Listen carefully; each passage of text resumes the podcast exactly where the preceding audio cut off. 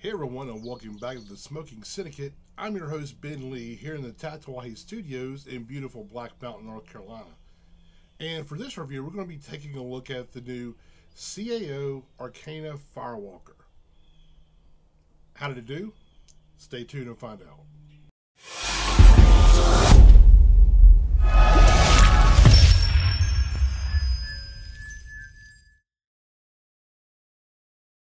The CAO Arcana Firewalker is the second in the series of the Arcana line, the first one being the Mortal Coil. Now, this cigar is a six and a half by 56 ring gauge using an Ecuadorian Habano Rosado wrapper, Nicaraguan binder, Nicaraguan filler. The unique thing about this cigar, though, is it uses the the filler tobaccos. You goes through a unique fermenting uh, process where they take the pollen of the tobacco and they bury it deep in volcanic soil and let it sit there and ferment for two months, and then they pull it back out again and then age it, uh, uh, you know, in a quote unquote normal way for another nine months before it's ready. Um, now this cigar retails for eleven ninety nine, and let's take a look at this thing. The wrapper is, I mean, uh, the label is freaking massive, so it's kind of hard to get a look at the the wrapper on the cigar. But uh, get a little bit of a look there.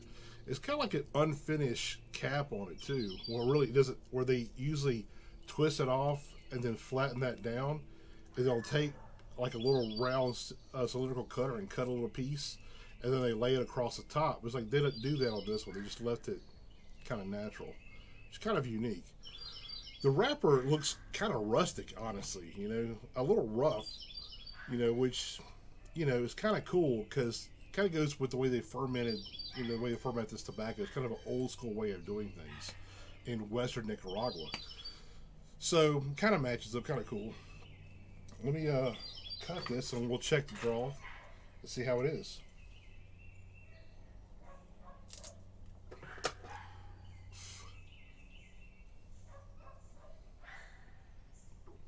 Draw on this one's pretty good. It's a little bit of a loose, like that milkshake draw that I like, but it's not bad at all. Now, some of the other ones I've had have been pretty loose, like really loose, um, and that was a little bit disconcerting.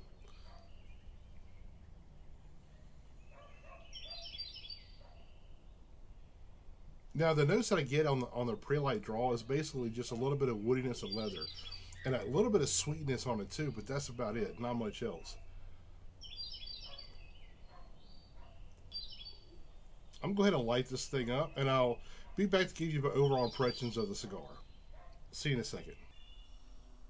Good buddy. I'm back. I'm just a little bit into this cigar.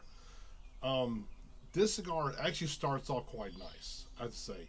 It has a, you know, the white pepper kind of um, sharp bite to it, along with like a nice bready note, a hint of chestnuts, like the, you know, the soft roasted chestnuts you can you, you get like during Christmas time. Um, I get some nice dry. It's like a dry wood note too. It's kind of kind of weird, honestly. Um, and I get like this bitterness on there as well. That's kind of a little bit off-putting, you know. And it, I don't know, the sharpness of white pepper, the bitterness is kind of makes it disjointed, right? But that nice like the bready note, that the chestnut note, and it, it kind of gives a little bit more flavor. And there's a sweetness, kind of a generic sweetness, that's kind of in the background, right? And it it kind of it those notes are kind of at the forefront more than anything else. But the, the white pepper actually the most dominant thing.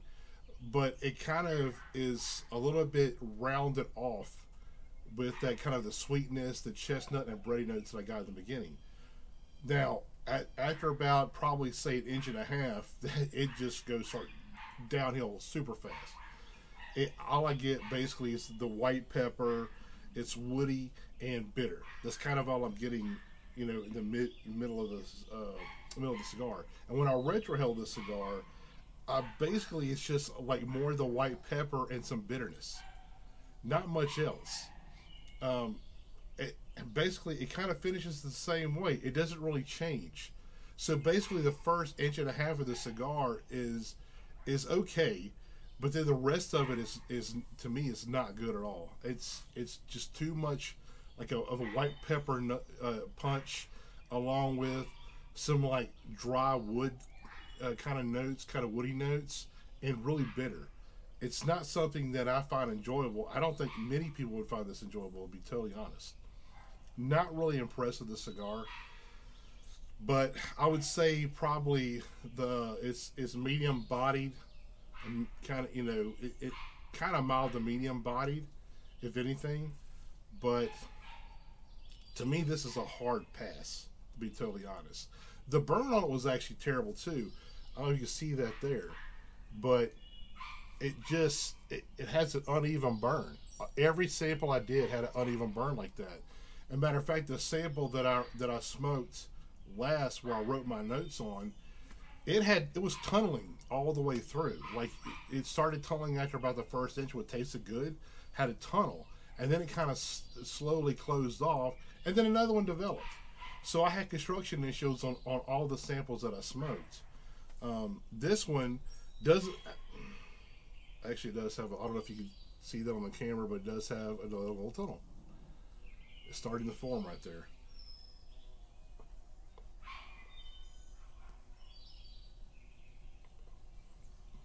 I, I don't know.